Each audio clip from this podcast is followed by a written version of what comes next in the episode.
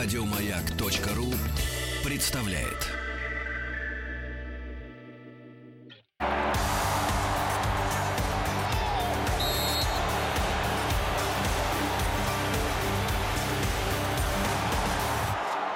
Сборная мира.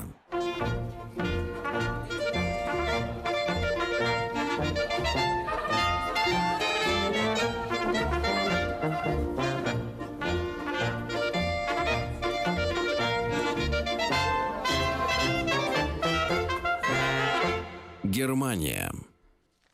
Знаете ли вы, что не зря пригрело солнце, и люди во дворах пытаются играть не только в бадминтон, но и в футбол. Грядет чемпионат мира, и нам предстоит увидеть спортивные баталии на футбольных полях. Говоря о сборной Германии, нельзя не вспомнить их гордых предков – тевтонцев. Тевтонский орден известен также как орден крестоносцев. Немецкий духовно-рыцарский орден. Он был учрежден в 1190 году в Акке, где паломники из Любека и Бремена создали госпиталь, вскоре перешедший под патронаж немецкой церкви Святой Марии в Иерусалиме. Поговорить о тевтонцах нам хочется с кандидатом исторических наук, сотрудником Института философии СПбГУ. С нами на связи Дмитрий Вебер. Здравствуйте, Дмитрий. Здравствуйте. Расскажите нам про Тевтонский орден и для каких же целей он был создан. Еще раз здравствуйте. На самом деле вопрос очень интересный. Да, как вы верно сказали, 1199 год считается таким началом ордена, но это именно основание госпиталя. Все-таки орден считается основанием ордена 1198 год, если быть точнее, 1199 именно официальное начало ордена, когда в феврале этого года папа Иннокентий ордену была пожалована булла, и согласно этой булле были утверждены статуты там, и так далее, так далее. Безусловно, цель создания ордена и его первоначальные задачи были забота о паломниках, о чем говорит госпиталь, да, существовавший, да, и в историографии даже есть точка зрения, что изначально еще в первой половине XIII века этот госпиталь выделился из ордена госпитальеров, там, но это, скажем так, дискуссионная точка зрения. Но впоследствии основной целью было, конечно, военное, не только забота о больных в госпитале, но и защита именно военная. И это все проговорилось в статутах. Статуты были взяты, за основу этих статутов был взят, собственно, орден госпитальеров, статут ордена госпитальеров и так далее, так далее. И если говорить именно о такой основной задаче, то, конечно, это была защита от неприятеля. Да, от неприятеля на территории Ближнего Востока, вполне понятно от кого. И, собственно, в течение 100 лет орден с этим, в принципе, справлялся. И вот только в 1271 году был разрушен его такой центр. Это замок Манфур. Он был в 1271 году разрушен. И в 1291 пала Акра и, соответственно, практически все Иерусалимское королевство перестало существовать, но вместе с тем в 13 же веке развивались и другие, скажем так, маршруты деятельности. То есть была предпринята, в частности, попытка закрепиться в Трансильвании, неудачная. У ордена были владения и на территории Киликийского армянского царства, и и на территории Испании, в частности, в Андалусии. Но, конечно, наиболее известная деятельность ордена – это Прибалтика. Но первоначально эта территория не была главной. Да? То есть, конечно, орден в Святой Земле еще существовал, и это была его главная задача. Вот. И только в 1230 году по приглашению Конрада Мазовецкого орден отправился на территорию Пруссии, это, собственно, нынешняя территория Калининградской области и севера Польши, для защиты от набегов пруссов. Да, и здесь нужно сказать, что это, опять же, вписывалось в общий контекст именно крестоносного движения, поскольку еще несколькими годами ранее папа Папа Римский призвал к крестовому походу против прусов. Ну, для ясной цели этих походов была именно христианизация.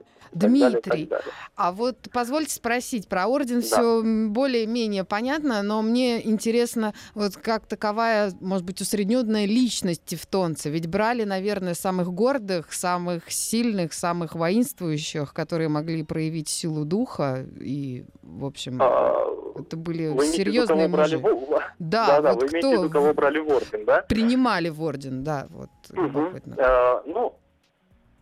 Это интересный вопрос.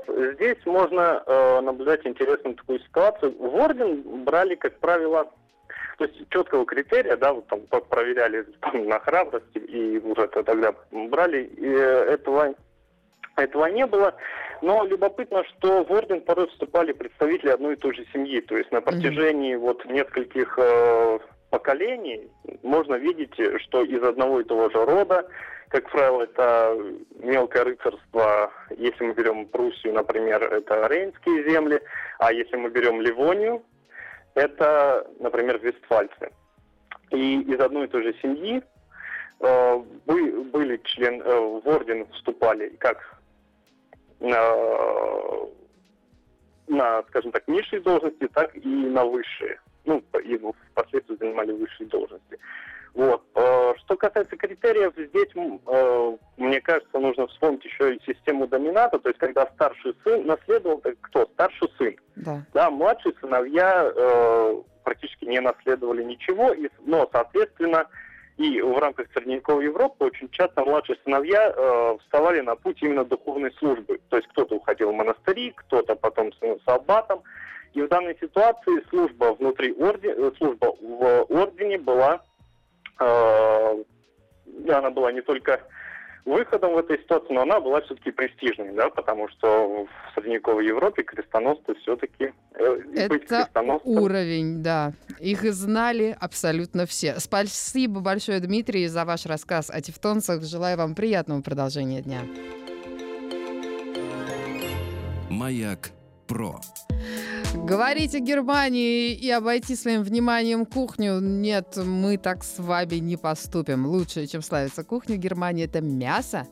По-моему, очень такая любимая мужчинами кухня, потому что мясо, сосиски, колбаски, пиво, прочие вкусности. Но, говорят, еще в Германии есть восхитительные десерты. Хотелось бы сегодня узнать об этом поподробнее. Каждый регион страны может похвастаться кулинарными особенностями, и поэтому поговорим о национальной кухне Германии с президентом Федерации рестораторов и ательеров России, деканом факультета Российской академии народного хозяйства при президенте Российской Федерации. С нами на связи Игорь Олегович Бухаров. Здравствуйте, Игорь Олегович.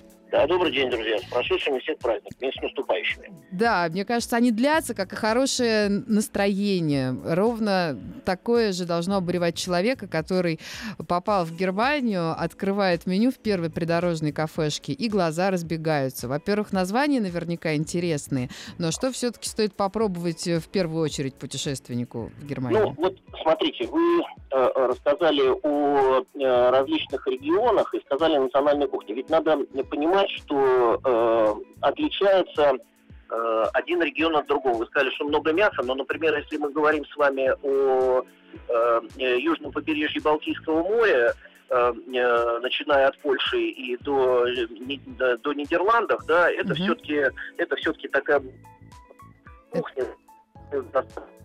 Более рыбная, наверняка море приносит свои дары, и люди, конечно, их используют. Да, это естественно, даже есть рыбные биржи в Гамбурге, это очень старинная история, когда там продают на бирже до сих пор, люди приходят там в 4 утра, и продаются различные выловленные сегодня продукты, и во всех вот по побережью все есть рыбные блюда. Если мы спускаемся ниже, например, да, там мы берем с вами Берлин, там земля Бранденбург, там, конечно, в этом смысле меньше, там больше свинины.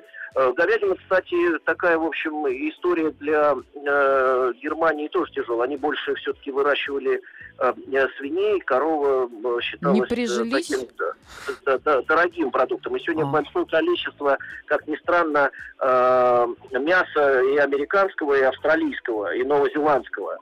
Вот. Если мы спустимся еще с вами пониже туда, там, например, в Шварцвальд, там есть специалитеты, которые из диких живот. Это кабан. Косуля. Вот, это такие же гастрономические продукты. Это могут быть и копченое, и вяленое мясо, и колбасы. Вот, если мы там дальше в Баварию, в предгорье Альп, да, там когда уже там... будет немецкая рулька? А рулька немецкая, она вот, вы знаете, она как стандарт вообще распространена очень везде. Ее нельзя назвать чисто немецким продуктом, потому что ее используют в Эльзасе, в Лотарингии, ее используют по всей Средней Германии, ее используют также и в южных широтах Германии. Мы переходим дальше в Чехию, Словакию, Польшу, и там везде используется эта рулька. Поэтому назвать ее немецким продуктом невозможно, но да, традиционно надо понимать, что такая вещь была, до сих пор пользуется популярностью, особенно у туристов, потому что им хочется попробовать что-то связанное с региональными особенностями. Ну, я хочу сказать, что я бы дал бы рекомендацию попробовать картофельный салат. Неожиданно. Да, неожиданно, да. Но поверьте мне, что это гениальное изобретение. Он не похож на наш оливье, да, с добавлением картофеля, но какой-то вот такой отдаленный вкус есть. Троюродный брат. Ну, да, сложно сказать, троюродный он или какой-то, но очень-очень интересный салат, поверьте мне, потому что когда ты смотришь на вот этот картофель в салате, так немножко так скептически. Думаешь, нет, да, а потом пробуешь ложку и думаешь, да. Вот, и, конечно, если мы смотрим о том, вот эти районы, которые подходят ближе там к Нидерландам, то же самое, да, там тоже все связано в большей степени с рыбными историями. И нельзя сказать, что это прям вот какая-то есть вот традиционная какая-то вещь, потому что каждый регион славится своими определенными специалитетами. И одним из специалитетов является так называемая вот эта вот сосиска, сарделька, как хотите ее, там вюрст, так называемая. Вот. И в различных регионах, если вы посмотрите, то вы увидите, если даже там на улице продают сосиски, то вы увидите и франкфуртские, и ганноверские, и тюрингские, значит, и шварцвальдские, там, и очень много... Игорь Олегович, уже захлебываемся слюной, всем хочется шварцвальдских сосисок. Вот. Желаем всем слушателям Радио Маяк приятного аппетита. Маяк Про.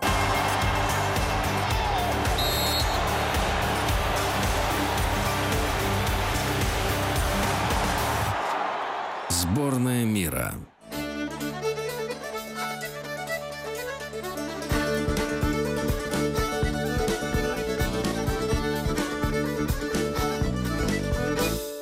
Англия.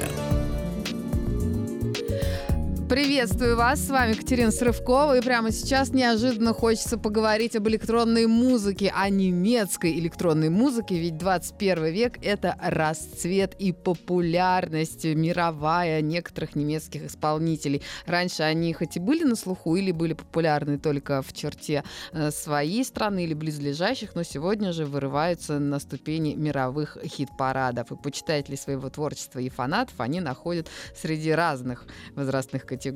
Поговорить о немецкой электронной музыке хочется с очень знающим человеком. С нами на связи российский диджей, электронный музыкант и просто талантище диджей Грув.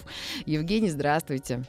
Да, здравствуйте. Спасибо большое за такое представление. Очень приятно. Спасибо. Вот говорят, что берлинская дискотека — это самое фееричное, что может с тобой произойти. Правда это или нет? Ну да, особенно, когда там очень много жителей Украины в последнее время находится. Были замечены. Это очень весело, да. А ну если так вот отдельно поговорить об электронной музыке во всем мире, какое к ней отношение, чем она отличается? Германия — это один из ведущих, можно сказать, альма-матер электронной музыки вообще во всем мире, потому что целиком и полностью Германия создала свою линию звучания и всю философию практически, наверное, всей электронной музыки создала Германия. Две страны, наверное, все-таки Англия и Германия, но Германию я поставил бы на первое место среди тройки всех стран. Вот, первая для меня была бы Германия, вторая была бы Бельгия, и третья была бы, безусловно, бы Англия. Но германская музыкальная, танцевальная, электронная культура, она началась издревно и еще очень давно. Вот, и это, конечно же, был Крафтверк. Группа «Электростанция» с мужчинами, которые в виде манекенов фактически ходят, да, выступают. Я была просто поражена визуальным рядом и их знаменитым треком, который уже перепевали и переигрывали все. Даже один классический квартет на виолончелях и гобое однажды сыграл. Ду-ду-ду-ду-ду-ду-ду. И все такие сразу. Крафтверк. Да-да-да. Это было начало. А сейчас какие можно выделить имена? Вот мы мало же кого знаем, по большому счету. Может, нас не знаем. А имена-то там сложно выговорить, может быть. Я расскажу, напомню о тех именах, которые сделали в большинстве своем правильное звучание тогда немецкой сцены, которая уже появилась тогда и в России, впервые в Санкт-Петербурге. Безусловно, это, конечно же, лейбл Low Spirit. Это Вестбам, это Доктор Молд, это вся тусовка Low Spirit, которую организовывали Love Parade, которую организовывали May Day,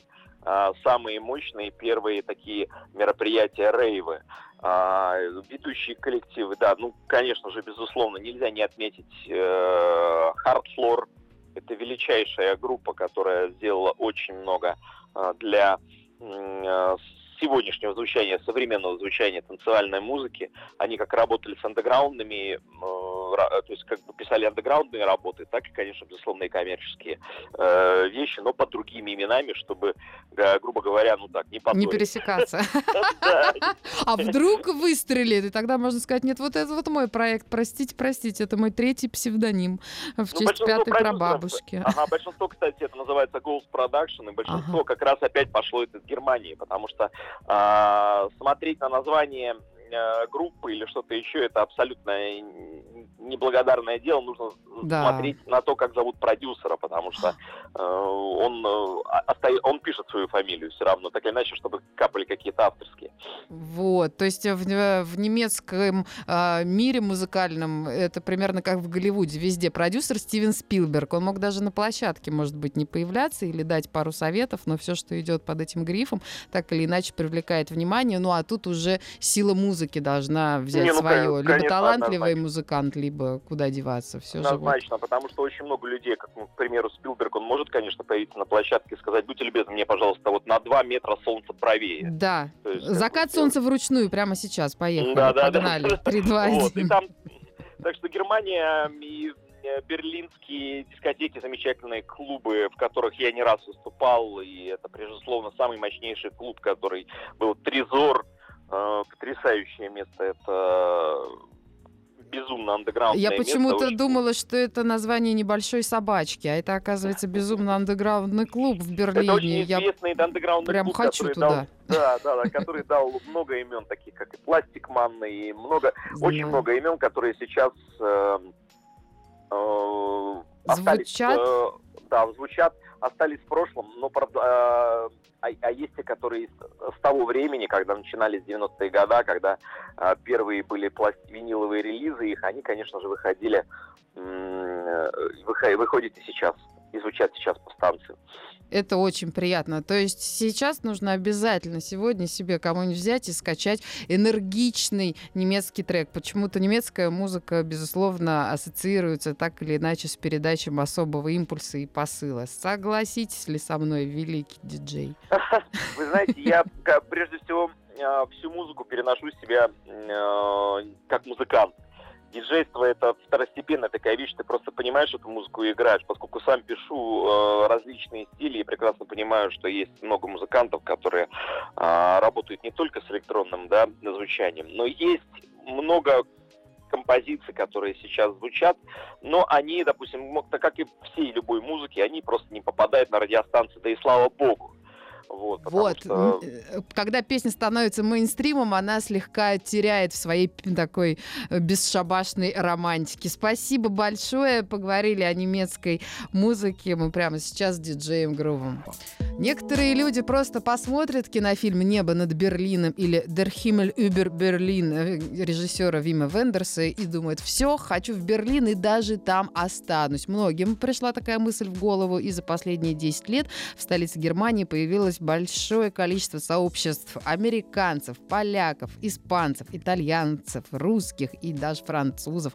Берлин привлекает иностранцев относительно дешевизны при высоком качестве жизни. Большую часть своего заработка среднеевропейец дает за жилье. Как правило, съемное. Редкий берлинец может позволить себе покупку жилья, и если же и совершает ее, то часто где-нибудь на окраине города или же в земле Бранденбург, что окружает Берлин. Верхняя планка арендных ставок не ограничена, но лофт с видом на город и окнами в пол здесь не особо популярны.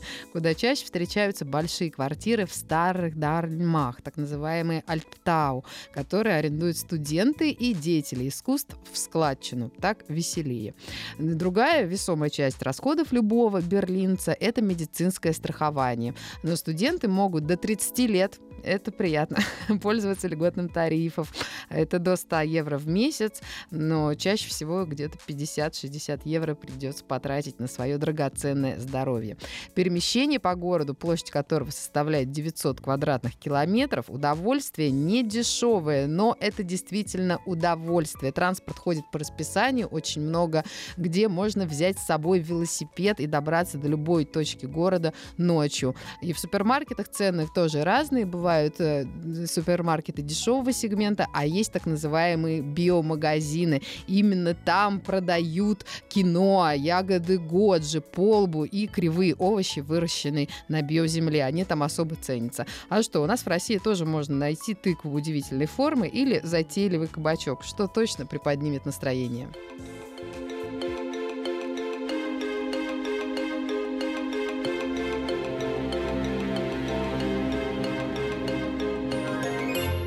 Маяк Про. Еще больше подкастов на радиомаяк.ру.